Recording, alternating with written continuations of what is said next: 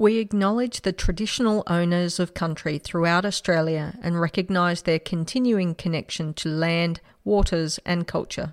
We pay our respects to their elders past, present, and emerging. This is Cheryl from Dja country.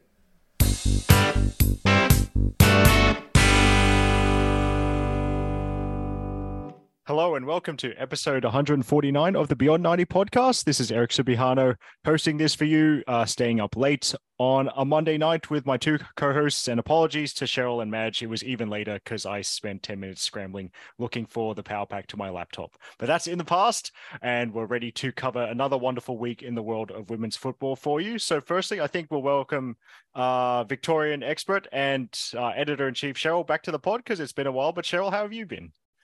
Yeah, really good. It's great to be on the pod as always and having a little bit of um, an intro back into football. Maybe not at the right time because so many of the leagues are finishing up, but mm. Champions League finals coming up. So good to be involved for that one. Yes. And uh, someone to the south of me, of course. So there's also someone to the north. So, uh, Madge, how have things been for you up in Queensland? Yeah, good. It's getting colder, so I'm getting happier with rugging up. Um, but yeah, um, yeah, not too much football wise, but yeah, excited to be here. It's excited. Well, I mean, normally we football nuffs such as ourselves could be a little bit judgmental, but I think Madge, I mean, take us take the football free or largely football free weekends wherever you can, because there won't be many of them. I know, as, times as, during the year. And I even actually the most exciting thing I did over the weekend was booking flights to Perth for the Olympic qualifiers. So Olympic we'll get to that. Good to but, uh, yes. What a, committed, co- what a coincidence! I have I have booked my flights to Perth and Brisbane as I go on my ridiculous Irish national team Nuffery tour. So that's done. The the accommodation set, and oh my god, it's less than two months, and oh. I will actually have to do this and somehow do my job at the same time. Uh, that's a problem for July. Um, and we are on episode 149 and the matildas we highlight they're getting really familiar matildas a cap 149 is caitlin cooper. Matildas de- debut for caitlin in 2007 the most recent cap was 2018 from memory that is during the algarve cup. Could be wrong. Uh, and she scored a goal. Yep. She did score a goal in that tournament. Grassroots club not sure of that but i believe she's from Wauchope in um, northern New South Wales. Also, apologies because I probably butchered the pronunciation of that lovely town. Uh, Caitlin Cooper made 10 appearances for the Matildas with two goals, one of which Cheryl has just mentioned, known for being a central defender and also some uh, Matilda's involvement, shall we say, after that last uh, cap uh, selected in a training camp in 2021 and part of a 25 player squad for friendlies with Denmark and Sweden ahead of the Tokyo Olympics. Um, so, yep, she's a dub Centurion. we'll all a lot of us will know her very well with that career: Central Coast Mariners, Canberra United, Western Sydney Wanderers, and even a brief spell at Sydney FC. And Caitlin Cooper still playing for Illawarra Stingrays in uh, NPL New South Wales. So yes, we do know what Caitlin is up to, and she's still contributing to football. I think she's a firefighter as well, from memory. Yeah, so... I think I, I think I still follow her on, on Instagram and see all the firefighting. Yes, yes. Um, so um, that, going that, up. Yeah. Yeah, I think I, I feel that's that Erica Halloway influence. I think Leena Khamis is also a firefighter now these days. So yes, that's yeah, that's um that there's is there a joke to be had about people that played for the Wanderers and needing to put out fires? Anyway, that's defenders, that's, perhaps. defenders, yes, that that might work. But yeah, so yeah, Caitlin still contributing to football. Well done to her. Uh now, how where do we start? Yep, I think we'll start. Uh, I like to get the bad news out of the way first. So we sensed this was coming, but Spanish superstar Mapi Leon just uh, refusing to go to the World Cup, and I think we covered that in a uh, previous or a podcast earlier this year, or maybe even last year, with the issues with the coach and the treatment of the players, and some players have just uh, had enough. And so, the man who once called friend of Beyond 90 Samantha Lewis disrespectful in a press conference, Jorge Vilda, appears to be at fault here. Um, but yeah, it's just um, yeah, I, it's very sad. I'll read out uh, the quote uh, that was attributed to uh, Mapi Leon as of today, I will not be at the World Cup, and it saddens me. I have earned to be there. It's not a decision taken lightly, but Mapi Leon has a way of life and values. I can't return if I don't see changes. What has happened is insufficient. Well, that's yeah, that's a problem. Uh, and yeah, go Cheryl, please go on. I love the way that she talks about herself in the third person. So do I. Just, I, I, think that's beautiful. Very Zlatan. very good. Um, but also, you know, maybe she's calling out that there has been some change, but just nowhere near good yeah. enough. So mm-hmm. yeah, mm-hmm. it's it's it's a really challenging time for women's football. You know, you'd you'd love for it to be. I mean, nations aren't boycotting, but players are boycotting mm-hmm. because football is not in the space that they want it to be right mm-hmm. now for women or in their women's team. So it's really sad. Spain, I think, will still have a very strong mm-hmm. squad. So, you know, they're still bringing a, top squad to the World Cup, I'm assuming. But yeah, it'd be great if you could choose from all of your best players. Um, but I also wanted to know what this um, conversation was between Sam Lewis and the coach. Oh, um, Sam asked a typically pressing is not the right word. She Sam loves to ask the tough questions. This was during the I can never remember. Is it the Cup of Nations when it's held in Australia? Yeah, Cup of Nations. Yep, That's Cup of Nations. that was yeah, that was in February. Oh, I was I was busy having the time of my life in New Zealand. My apologies, but yes, she asked a tough question about player uh, availability, and Jorge Vilda called it disrespectful. That's what that's what happened. So yes, so I'm as always I am Team Samantha on this one, and not Team Jorge. But um, I think it's I mean it really is sad, but you know, sometimes these stances need to be made. But it, it is a pity that the fans here don't get to see mm. the best of Spain. And like, I don't think we've got have got a full. I'm not sure how many people have actually said they're not available. So. Yeah. Um, I haven't seen of any other people making the public statements. Like I'm not mm-hmm. sure about, say, Putellas and yeah. and what some of the other um, what the stance they might be taking. But this could be the first of a few. I would suspect that yes maybe that, coming with statements. That is my fear. Uh, well said, Madge. I think there's some kind of nobility in people such as Mapi Leon making this kind of a stand for the generations after them, but that I hope one day soon that people obviously don't have to do stuff like this. Mm-hmm. Uh, yeah. So, uh, but I suppose let's segue into another sad thing. And thanks to Stefan, uh, Canberra and Nordic expert, for alerting us to this, and thanks to him also again for um copy pasting wait probably shouldn't say that but uh cat's out of the bag. Um this article which is behind a paywall but it's just basically about why are girls dropping out of sport? That was the title. Uh we've linked to it although um yes as be warned that is it is behind a paywall but it's just um a journalist named karen hardy and they're just uh basically they're talking about talking about uh, how sad it is to see girls dropping out of sports. It's been well documented that the teenage years are the toughest. That it's um, it's easy to get, or relatively easy to get girls to participate in the eight to twelve age range, but then, but then getting them through the teenage years to the point where they're participating adults has been historically a challenge for I think every sport, really. So I think I should, as a man, I should stop talking because I have two. There are two women on the podcast, and I'd love to know their thoughts about, uh, yeah, this issue and you know the difficult teenage years in terms of uh, girls sporting participation.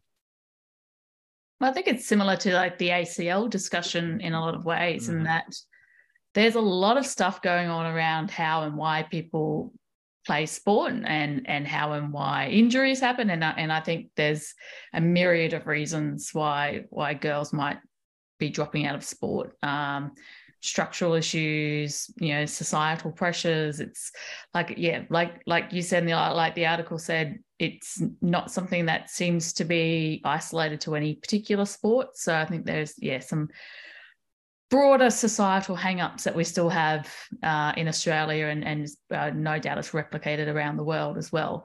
Um, Australia may actually be possibly one of the better um, or, the countries that may have one. It'd be interesting to see an international comparison actually, because I suspect generally Australia is probably quite a mm-hmm. generally sporty nation mm-hmm. where um, sport participation is high. But um, yeah, it would. It, I know some people have tried to think of like interventions. I know that um, I think netball. I remember they were doing a lot of stuff, uh, trying to continue to encourage participation through those teenage years. But um, yeah, I think it's one of those things where, like injuries in women's sport, it's it's, it's probably something that needs to be attacked from many many angles. Um, you know, through you know school programs and through just generally um, you know changing societal attitudes and expectations of of what's expected from teenage girls. I was listening to an interesting podcast today, and I agree with everything that you're saying there, Madge. In addition, I think one of the things that the podcast was saying was that, and this was general to women or girls more particularly in sport, but that developmentally a, a woman or a girl going through puberty has something of a plateau to their performance that is not seen in the realms of men or young boys or, or, boys in generally going through puberty. When they go through puberty, they tend to have an acceleration of performance versus women have a plateau and it's not the peak. So, you know, if you're a woman and you sort of see yourself that it's not easy, it's not getting easier, you're trying, things are harder, nutrition might be more difficult or something or other like that I'll, I'll try and find the um, a link to the podcast if people want to have a listen. It, it was quite interesting to go through and listen to those sorts of things. It also talked about parental pressure and, um, you know, I think you're right from a societal perspective. I think it's interesting what happens from that perspective. But yeah, I mean, only the individual women and girls know why it is that at some point they play. And it could be that are the pathways insufficient for women and girls to to play and see it as potentially a career and you know I, don't think a career is a large part of participation for men you know there's the elite level and they'll get through but there's heaps of participation where people actually just do it for fun so yeah it would be interesting to see an inter- international study if there's already one out there if anyone's listening feel free to ping us and let us know. But yeah, it's um, challenging, but I do hope. And one of the things that people often say, if you can't see her, you can't be her. With the with the increased visibility of role models in mass media for women's football, maybe that might lend some young girls and young boys to continue on with the journey because they'll they've got someone to look up to now.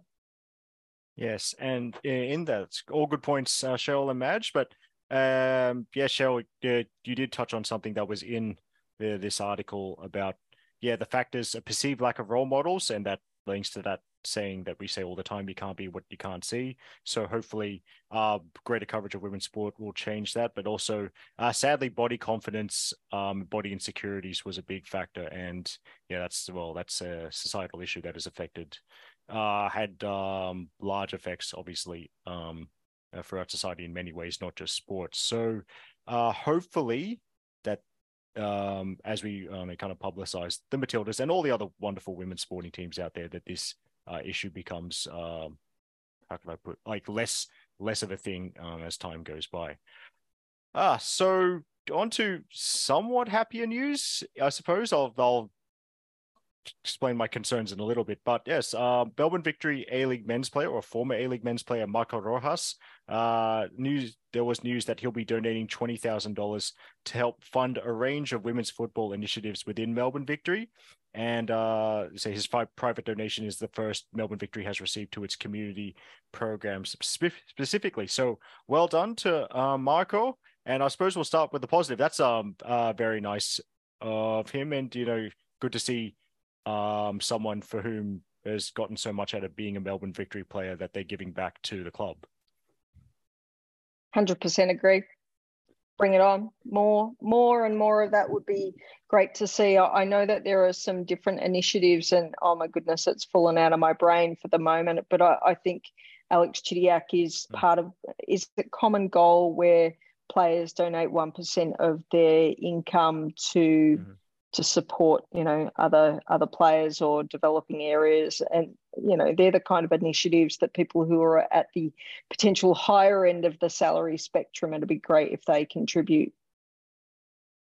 Yes and it's good although i am as usual i love that marco's done. I am moderately concerned that he's felt the need to do this based uh, willing to an article from uh Keepup but the fact that he's basically uh, seen a gap and taken it upon himself to try and close the gap um, in certain spaces. Well, good, good on Marco, but hopefully, uh, but my personal view, of course, is that hopefully, like in the future, that the individuals don't see these gaps and that the clubs are just um you know making sure things are equal um Yeah. by themselves.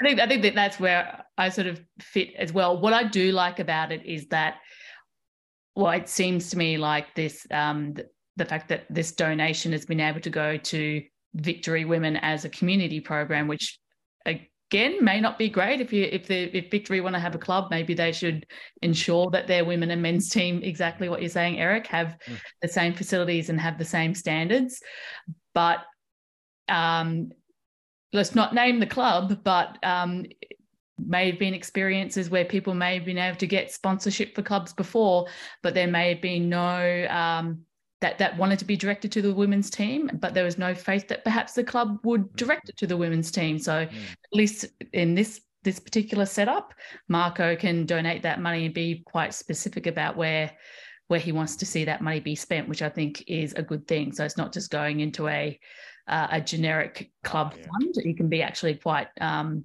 that that's what I like about it. So people who do explicitly want to support uh, um, particular initiatives as part of a club are able to target those those donations and or, or even sponsorships if um, if you want to think of it that that way um, in a much more targeted way. So I think um, that's that's that's really good. But yeah, um, I think to your point, Eric, I think we would like to see the professionalism of all clubs get to a point where um, facilities are are the same um, across both of you know the senior teams and and and any youth teams that they have as well. Yes. Don't we Uh, just want Michelle Kang to come over and buy one, two, three of the um the teams in the the A League Women's? I'm not sure. I mean, is this are we looking to an opportunity at some point that there's some investment in the league beyond what? Um, I'm not saying that APL hasn't invested, but they're investing at a league level. I wonder if and when more investment will come at a club level for the women. Yeah, well, you know what? I, I'm I'm I'm actually going to give Brisbane Roar a bit of a a slight blast. You know, the they're getting a new training facility, um, largely in part of in in part because of the Women's World Cup, building what was flagged as a uh, women's centre of excellence um, in Brendale, but now the men are going to be moving in as well. And you know, had it confirmed at a meeting that um, the men will be moving into the largest dressing room. Of course. Uh, so stuff like that. It's just like, well, women's center of excellence, but not quite as excellent as what the men are now getting now that they're moving. Oh my goodness, It's like- awful. yeah, I mean, I'm sure all of the facilities are good. It's a it's a it's a new a new venue, but yeah, it's just come on, let's or do just make them let's- equal. exactly. Just There's make an them option. equal. Let's just make them equal. Um, um, yes, I'm sure there's there will be excuses around plans were made and decisions were made afterwards, but it's yeah, just just do better. Yes, Madge. I think just do better. That's um, just do better. That could that could be the motto for this podcast when we're um not feeling at our best. And uh, it's yes, always always seems to be the way. So yes, hopefully, uh, the clubs can do better in the future. On to happier news, especially. But yay, Marco. But yay, Marco. Mark. Yes, yay, Marco. Well, well done. Yes, yes. Big clap. Well, well done to Thanks, you, Marco. Marco Rojas. Yeah. Yes, yes. No, I think we should probably just uh, before we move on. Yes, well done to uh, Marco Rojas.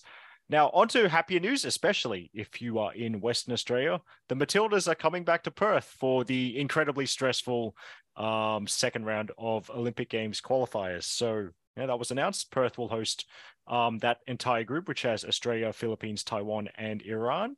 And so games played being played 26th of October, 29th of October, and the 1st of November. Obviously, my eyes are on um, Australia versus Philippines on Sunday, the 29th of October. So I'll might be able to clear clear my schedule for that one. And I thought I'll let throw to you, you two in a bit. I'm also intrigued by um what on 26th of October, Philippines versus Taiwan, which would be the rematch of uh, the Asian Cup uh, quarterfinal from last year, where we broke Taiwanese hearts and qualified for our first ever World Cup. But uh, yes, is there any thoughts? Um, perhaps uh, start with you, Madge, because yes, I, as we were saying before, we were so wrong on the last podcast. It is Oh. not. It's, it is not in New South Wales. Ne- never been happier to be wrong. Yeah. um, I, I, I think we've been hoping to see the Matildas venture off the East Coast. Uh, like I, will say it again and again and again, they're a national team, and and the whole nation should get to enjoy some Tilly's um, goodness sprinkled throughout uh, our wide, wide, wide land. So um, great to see Perth uh, getting some games, and no doubt they will be very excited, be putting on a big party. Um, you know, seeing Sam Kerr play at home, um, but also it's like you know, Perth have um, or Western Australia have developed some fabulous Matildas over the years. So hopefully it'll be a, a celebration of all yes. things, all things Matildas that have um, come to us from the West. Yes, I think. Yeah, for me, it's. Sorry, Eric. No, no, go because um I wasn't about to say anything really, but just go on, go on, Cheryl. I was going to say for me, it's incredibly exciting that there's a whole tournament that's going to be hosted there, or call it a tournament or a qualification. It's it's now on the fans to go and watch it and make sure that you get some numbers you know, if you build it, they will come kind of thing. It's like, well, if you market it, they might see it and then they might come as well. So I think that's part of it. Having, you know, driving around in and out of Melbourne a couple of times recently, and there is more, to my mind, more marketing of even the the Australia v France match that's coming up and whatnot as well. So it's important that the fans or non-fans, but people who might just be interested can actually see that it's an option to go and watch. And I do hope that the people in and around Perth have that opportunity to go and watch a game or a couple of games. I mean, that, how exciting, but let everyone know. Yes, it's all in the marketing. And of course, uh, not just uh, for the Australian fans, of course, but for whatever communities of the other three participating nations are there as well because they'll also add to the atmosphere. So it'd be great if we could have like four um, decent uh, sets of fans there in Perth. Um, yes, I've just clicked away from the show notes at the wrong time. Oh yeah, there we go. So other news, and um, it's um, kind of sad, kind of happy, but yeah, Emily Gielnik uh, announced that her time at Aston Villa in the WSL has come to an end. So we await her uh, next move, but uh, yes, it's just um, it's it's one of those Instagram posts that we've embedded where just um the, the player announces the departure, and you know, thankful for everything that she's um that she's received at Aston Villa, but uh yes, it's um, she does mention trying to get back fit and healthy for a home World Cup. So unfortunately, Emily's like quite a few Matildas in that there appears to be a race against time to be fit for um, July the 20th. Oh, well, to be fit for July the 20th and for whenever the Matilda squad is announced. Uh, I don't know what the your thoughts were, but uh, I was excited by this move. Good to see another Aussie in the WSL, but then it just didn't. I think it is it fair to say it wasn't uh, what we might have hoped for Emily. I, I think so, but I mean, you can never. She could have gone anywhere, and, mm. and it wasn't so much maybe mm. about the league or the mm-hmm. opportunity. There were yes. injuries that hampered her mm. her experience there. It's definitely exciting to see Matilda's going off to the WSL. It's a great space to be, but it is it does seem to be quite challenging. I think Arsenal have had, you know, the, the players there uh, that we've got. I think Steph Catley's had some injuries. Caitlin Foord's had some injuries. It, I don't know, is it maybe at some point there needs to be more research and investigation into the player loads as mm-hmm. well. I'm, I'm not sure. I'm not an expert in these kind of things, and I'm sure there are experts in it, but it seems to be a certain seems to be a lot of injuries to the players, and I don't know if they are load based, and that makes it really challenging. But these players make the bulk of their money, I would assume, these days from their league appearances, as opposed to maybe mm. maybe their Matildas contracts make it a lot sweeter. But yeah, you don't want your career cut short because you're yeah the the load is too much or whatever's happened. I'm not sure. Yeah, for Emily, she's like she seems to have had like a really unfortunate run of injuries. Like I think she had that the turf toe for mm, a while there. That's a rough one. And I think that went on for quite a while. And then it seems like she might get a few more minutes and then another injury. And and now Aston Villa, like they seem to be really investing in their team and sort of you know stacking up a little bit. So I think they've had their probably their best result, I want to say, in the WSL, at least maybe recently, um, since since the league's really sort of taken off. Um, so yeah, so I mean, maybe a move. I'm not sure where she's going to move to, but it is. I guess it's that always that issue of trying to find that what's that perfect fit for. We want we want our players to go over and be challenged, but uh, but also be able to get that that nice balance of you know good game time and, and development. And uh, I think Emily's probably struggled a little bit to get that. You know, going to a big club like Bayern Munich as well previously, but not quite being able to crack the game time there. So hopefully the next move she makes will will be the perfect fit.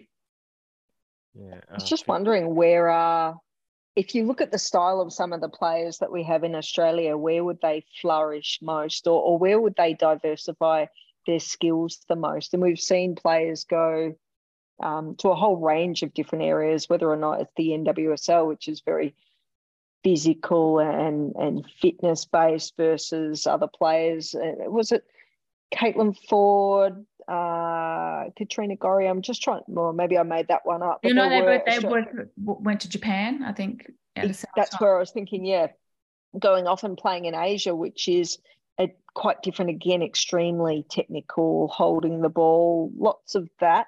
I think that's fascinating. And then now in more developing areas in Spain, but you know the best of the best in the world can probably go to Spain now. It's it's a very sought after league and developing, but throughout the entire competition, maybe it's not as strong as other leagues. It's it's tough at the top, you know, with Barcelona in particular, but maybe there's a real opportunity for some more players to go in there and get an opportunity to play.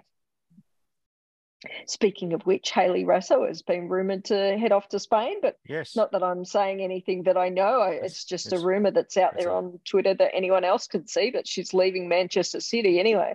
Definitely. Um, so that's that's the strong one, and the strong rumour not to Spain that but that she would um reunite with former Manchester City teammate Caroline Weir at Real Madrid. So uh, we await that one, but I'm sure Hayley Raso, of course, a very direct runner, a very hard runner. Um, I think well loved for the effort she puts into every minute she's on the field. So she'd be uh, valued wherever she ends up. But yeah, it's uh, Manchester City. And I mean, I think at the risk of just um, parroting our friends at the Far Post Pod, uh, just that's a bit with their resources. This this fourth place league finish just it's underwhelming. They've missed out on Champions League football with that squad. So I don't know. Does that make it a good move for Hayley to leave if it's going to be an environment well, which I mean, clearly isn't getting the best getting, out of these players? She hasn't been getting huge game time, so also, yeah, also for, a good reason to move. Yeah, for, yeah, absolutely. For a player of Hayley's quality, um, in prime of her career, you want to be playing. So I, I think it's absolutely the best move for her. Uh, but then also, yeah, and going to a club, yeah, is like you were saying, Cheryl, playing in the in the top end of that Spanish league. Um, yeah, you know, maybe that they're not a Barcelona, but uh, a club where hopefully she can get lots of you know starting minutes or lots of minutes off the bench. Uh, are they? I assume they will be in the mix for Champions League football. I should let me see. Let me um, test how quickly I can. I can't remember this. if they were in the quarters or the sem. No, they were in the semis were they in the quarterfinals recently? But you would think that they they are they should be in the mix for Champions League football, which is more than you can say for Manchester City. So yes. good move if they are.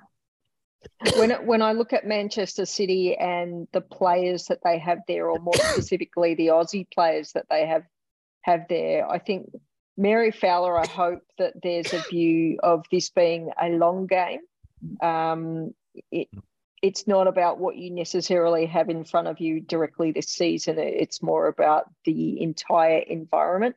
And I'd like to think that Mary's move to there is a good thing. Hopefully, Eric's okay. He's coughing away and possibly needs a mm. drink of water. But yeah, um, yeah so is Manchester City, I mean, they'll be they'll be fine without Hayley, I'm sure one way or another are the other Aussies who are staying there. I mean, Alanna Kennedy's obviously had a challenging time there, and I think she's she's renewed her contract. So it's just whether or not she gets what yeah. she needs while she's there and gets looked after. And then Mary Fowler, obviously being another key player that really want to see her in the best space that she's in because she's she's not at the top of her game yet. She's great and she's got so much more that she will be able to develop and give. But being in the right environment is the main thing to be able to deliver that. Yes, very good point, Cheryl. As I looked, um, yes, so it's now called Liga F. That's what was messing me up, the Spanish league, when I was trying to look this up. But yeah, Real Madrid finished second, so uh, into the second round of uh, qualifiers for next year, next season's uh, UEFA Champions League. Oh, just see Levante, former club of uh, Ab, uh, friend of Beyond 90, Abby Lemon, uh, they finished third. So Levante into the Champions League first round. Well, that's a that's a big one uh, for for that club. But yeah, I think I like the point you made, Cheryl, about Mary Fowler playing the long game. She is she is still young enough, I think, to do that at least, although possibly not for too much longer. But because I think Mary's been making impact when she has been getting that game time, but not necessarily getting a lot of it. But I mean, Mary Fowler, like, been around for a while, but uh, she's younger than Emma Iliosky. She's younger than Abby Lemon. So, I mean, it does show what Mary's achieved so far. And uh, fingers crossed that uh, that City Football Group's the environment uh, for Mary to flourish. Uh, what's next on the pod notes? Oh, yes, let's. Oh, Cheryl's here, so yes, let's talk about her beloved Melbourne victory. And um, I think just uh, nice of you to put in a bit of a wrap up there. So, uh, Super Coach Jeff Hopkins is will be signed on for two more seasons. Then uh, Beattie Goad won the victory medal. Players Player of the Year award goes to Casey Dumont. Melina Ayres with the Golden Boot and also the Goal of the Season award for her strike against Wellington Phoenix. And then the announcements, the departures of Maja Markovski, uh, Blacktown's own Emily Kos, and Gema Simon, who um, now plays at Manly United in NPL New South Wales. But yeah, just uh, good to see um, Melbourne Victory honouring, of course, uh, the season that uh, they had, and uh, most importantly, re-signing Jeff Hopkins uh, as well, Cheryl. Yeah, I'm really happy about that. I think continuity of coaching is something that I think makes a significant significant difference in the league. And victory, I remember that there was one season, and uh, what was it? Mike Mulvey was coaching for a couple of games, and mm. then someone else was coaching. And was that when oh, um, Montemurro was coaching? I can't remember, but there were like three coaches in the early phases of the the the I don't know, the league or the season. And it just seemed like no one cared and no one really wanted to do anything. And this, for me, to have that continuity of coach enables them to really commit to the development pathways for the younger players as well to come through. And we have talked about the dub being um, a bit more of a development league now. Mm-hmm. So if Ante Juric has been able to create the Sydney FC that's there right now, I know he um, he hasn't been there forever with Alan Stajcic being there before him, but Jeff Hopkins is building a legacy of, you know, Melbourne victory that could surpass Sydney, or hopefully, fingers mm. crossed, does. Yeah, has an opportunity to do that. Uh, there are a couple of players obviously listed there who are leaving, and that's that's a great thing for the players. Hopefully, they're going off to bigger and better things. But it's always for me about what what's it going to look like next season, and I'm sure that Jeff's already working on that. Mm. Yes. Um, just I like the point you made about continuity. Uh yeah, so I was just looking up him up on Wikipedia. So he became Melbourne Victory women's coach in 2016. And I was just thinking, as a as a counter example, um, he's been uh, Jeff has been victory coach that entire time. And if memory serves me correctly, uh, the Wanderers in that time, they've had Rich Byrne, Dan Barrett, Dean Heffernan, Catherine Cannuli, and Cat Smith. And yes, it's um yet Wanderers results generally reflecting a team that um you know, has struggling to find the right uh, solution. But of course, um, he wasn't always a victory coach, Madge. He was also a Brisbane Roar coach. So go on then. I mean, he's uh, he's just uh, Jeff's just pretty much done it uh, wherever he's been in the dub. We're we're just the pipeline for all things victory. Yep, that's I, I it does seem to be that From way. Coaches to players. Casey Dumont, but also, yeah, um, but Brisbane have also re-signed Garrath McPherson for another year. So, I mean, along that same vein, hopefully, I know in in, in Garrath's um, in the story that Gareth and had a few quotes uh, talking about how you know he's had a, a few seasons to do some of the the hard work of rebuilding the squad, and so I think in that you know, similar vein, hoping to be able to get some continuity with with with a, a longer term vision. So hopefully that will pay off for, for Brisbane in the upcoming season as well. Um, yeah, very much they've been you know focusing on sort of pulling from the the local uh, NPL sort of talent pool uh, here in Queensland. So, um, yeah, building some more players for victory to take in future years. Thank you. Um, in advance, I, I also think that coaching is getting much harder for for dub coaches, and you know you see the departure of um, uh, Ash from Newcastle, and I think there's uh, another coach departing from Wellington Phoenix. Sorry, I've forgotten names of coaches who are leaving, Lawrence. but Lawrence. Yep, Lawrence. Yep. Um, you know, I, I think the commitment that the coaches need to put in is far more than what it used to be in, let's just call it the olden days. And if they're not contracted to do it as, you know, something that's financially sustainable for them with the level of commitment that they have to make, it's a really tough choice for them. And, you know, we've definitely seen plenty of coaches who've had to make a move. Mel Andreatta, I, I think, did a similar move. Ante Juric, they talk a bunch about how you know he finishes up coaching a game and, and, then he has to get ready the next day to go off and mm. and be at mm. school effectively and uh, with the continuity of coaching um, contracts. So for Jeff Hopkins, for example, being able to re-sign for two more seasons, you know where that income is going to come from. Doesn't mean that he does or does not need to supplement it with something else. I'm not too sure, but the demands are much more we're expecting more from the coaches. The clubs are expecting more, and I, I just hope that there's a REM that uh, aligns with the demands of what they're going through.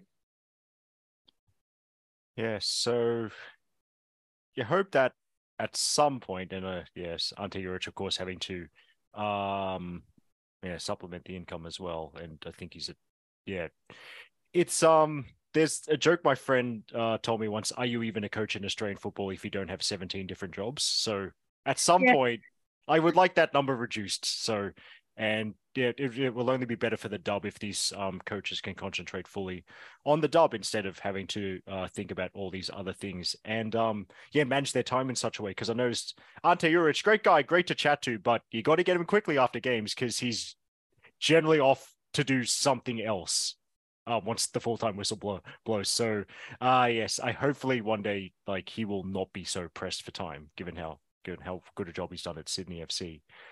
Um, yes. So, oh yeah, talk about the Champions League final, Barcelona versus Wolfsburg. Um, just right. So get ready. Yeah, get ready. Um, just I always get confused when the kickoff is exactly midnight our time. So I will be staying up late on Saturday, June the third, to watch watch it at midnight on Sunday during the fourth. I that always messes Correct. me up. But yes, yes, it's a technically it's a late Saturday night that we're preparing for. Well, that's um that's good timing, and the kickoff time is midnight. It's not that's not too bad, all things considered. It's not the worst. No, I hopefully people will watch that. I'm sure it'll be a, a wonderful game, and for the people who want to potentially see um, Mapi León hmm. play. Uh, and you won't be able to see her at the World Cup. You'll be able to see her playing there. Hopefully, great players in, in both of those teams and really great football. Is that DAZN? I assume. As I'm assuming it is. Yeah. Actually, the last time before the last, behind the a paywall. Time, yeah. yes. Mm-hmm. The last free DAZN broadcast. Well, let's hope the two teams put on a show worthy of um, such yep. an occasion. Uh, hey, yeah. shout out, shout out to people as well. If anyone out there has a Paramount Plus subscription that you're doing month on month, and if the reason that you got it is for the dub, well, the dub is finished. So make sure you pause or cancel that subscription and get ready to use your money wisely for something mm. else. Yes. The Yellow Jackets is finished as well now, so you go, you can ditch it. Very, very sound advice um, from my colleagues there. Ah, so yeah, on to that uh, the final round of the WSL. So another trophy for Chelsea, a couple more goals uh, for Sam Kerr, and uh, we'll link to that in the show notes. In fact, I will uh, put this in bold just to make sure you uh, see the link and see this reply because um, I don't know, some Manchester United fan tagged her um, bragging about um, some awards, best Manchester United being winning best club of the year at last night's inaugural Women's Football Awards, and Alessia Russo was Player of the Year. So there, uh, this fan is quoted, "Hold that, at Sam Kerr one, and Sam Kerr has just responded with, "Nah, I'll hold this," and it's a picture of her holding the league trophy. So I think that's uh, good to see Sam Kerr, uh, not just terrifying uh, opposition defenses and goalkeepers, but also ending lives on Twitter. Rest in peace to that uh, Manchester United fan. Um, I just wanted to talk about that tweet. Yeah, Chelsea champions again, another double, right? I think, and is that three doubles in a row for Chelsea? League and FA. No Cup? idea. Everyone I'd was be putting up four pretending if I fingers. It must, it must be four, four, um, four championships, but um, I'm, yeah, I'm not sure how many in a row. Yeah, but there are many trophies for Emma Hayes. Mhm. And um, for another, also Australian interest at the bottom of the table, because uh, Leicester City with uh, Remy Siemsen and Courtney Nevin have uh, they've they've done it. They've escaped. They didn't even finish second last. They uh, managed to jump Brighton on the final day. And yes, Leicester City have survived despite um, scoring 15 goals in a 22 game season. Well, they they've certainly made all of those 15 goals count. And I think uh, Courtney Nevin's corner uh, she won't get an assist, but the that typical Nevin in swinging delivery caused havoc and led to the only goal of the game as Leicester defeated Brighton on the last day. Um, so we'll link to the table, yes. And if you are of such a disposition, you can laugh at Manchester City for missing out on Champions League final, but due to Arsenal's superior goal difference. I'll say credit to Manchester United. I think that's their best ever finish in the that oh yeah, that is their best ever finish in the WSL. Um, two points behind Chelsea. Aston Villa fifth. So uh best the rest if that made sense. And shout out to Dale. Like after all his lamenting of how of Everton's um defeats, they actually ended up finishing in the top half and ahead of Liverpool. So Everton fans will be happy with that.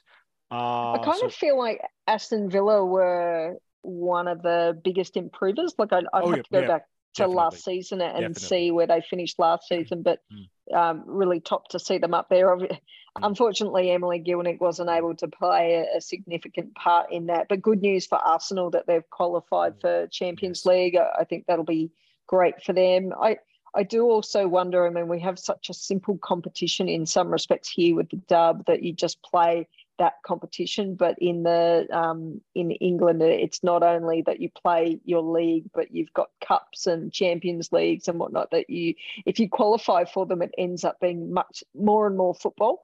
So yeah, it's obviously it's a great thing. No one wants to not qualify, but it does become managing hopefully the depth of your squad to be able to play more games. And and my main thought after now that the most of these seasons are done is hooray, no more injuries for Matildas. Or Mm. actually no more injuries for other big players. Fingers crossed for the Champions League final Yes. as. Oh So yes, just yeah, we we've had- Everyone getting to the World Cup who can, please. We've quite had quite enough injuries. Uh yes, so to kind of make the opposite of Cheryl's point, I think Tottenham incredibly disappointing. Less than Mhm. half of Aston Villa's points total with the money they spent, and they weren't safe from relegation until very late in the piece. So I think uh, Spurs have some thinking to be done. But hey, um, if you've been following English men's football for a long time, uh, you'll know Tottenham are continuing on a very proud club tradition of disappointing their fan base. So And, and you got to think like the, the moves of the players who who a few of the players that moved from some of those those big teams because they weren't the yeah, Beth England. she scored a goal, so I think she's done her part. Yeah, so I think she's done you know very well for herself, but maybe not so much with the team. And then um Nobbs going from um Arsenal to Aston Yeah, Villa. that was a great move for her. yeah, great move for her. So finally- put herself back in contention for uh, one of those England spots. So yeah, it's, um, interesting, and and I think it's it's nice to see uh, some of those other clubs investing some more and and becoming you know really tasty options for some of the big players Yes. to move to to make the competition even more exciting. Yes, uh, yeah, I'd love to see that.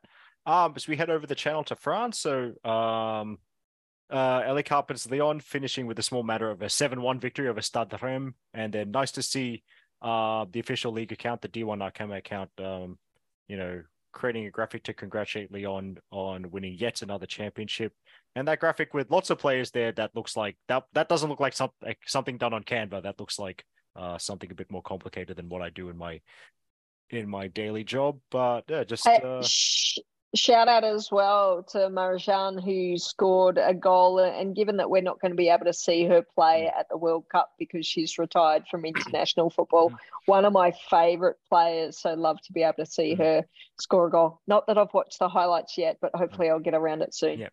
Yep. Yes. Good shout out, Cheryl. Uh, so we keep moving uh, to other Aussie involvement. So uh, Joe Montemurro led Juventus to a big 5-2 victory over the league leaders Roma. So I don't, I don't, I, I wish That's I it. looked at this before. That's it. That's the end. So yep, that's yeah, that's yes, it. That's round ten of ten in yeah. the championship round, and and Roma finished on top. So um, Juventus second, not Yeah. not bad, big win to, but then to lose overall to them. Yep. Ah, yes. And then um, good times for Anna Margraf, 6 0 away win for her Meppen over Eintracht Frankfurt. So, and I think that Oh, I don't know if have I put that backwards. I wonder if it was the other Oh. way. Let me double check. Okay, well, now we've got a whole Uh, pause on that one. Yes, it does seem uncharacteristic. Oh, no, you have put it Yes, backwards. I'm sorry. I, I have put it Sorry, backwards. everyone. My my That's fault. Uh, wishful thinking, but no, Yes. not quite right. No, no, it's okay. Well, there we go. Okay, now I just got to check. Did she at least get some game time?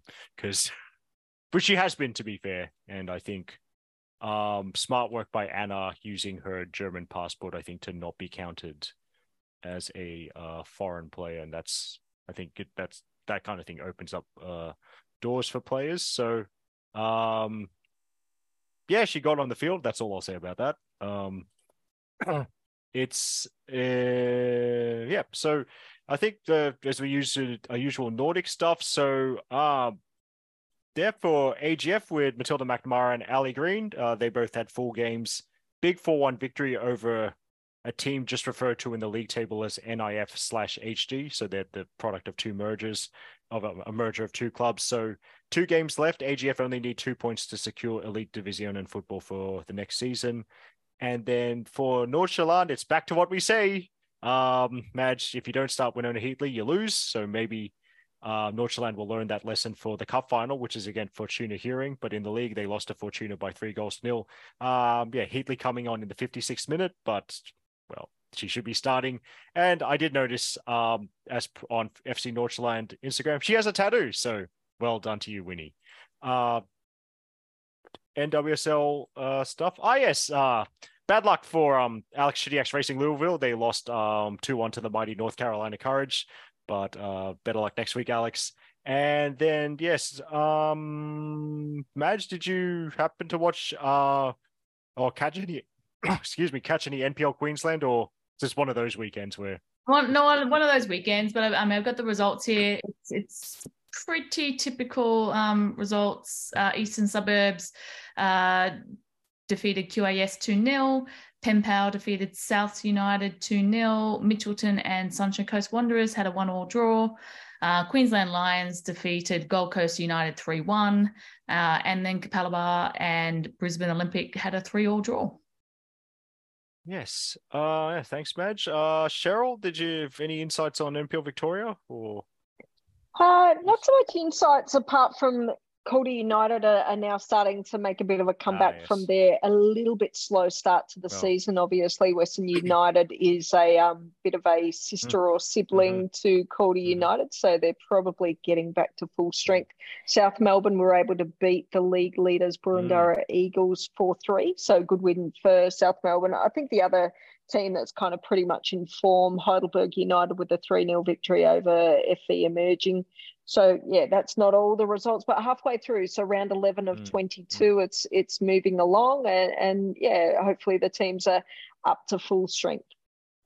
Um, and also I noticed Preston Lions have been doing well because I think they're newly promoted, although they did lose 2 0 to the team with po- to who's who is a contender for best name in Australian sport, Box Hill United Pythagoras. Uh, yeah, it's interesting. Box Hill United, I, I think you know their their history in football has been long and strong, but more recently it, it's sort of moved away. So I don't know if that's the result of. Um, I, I'm not inferring anything at all because I don't know.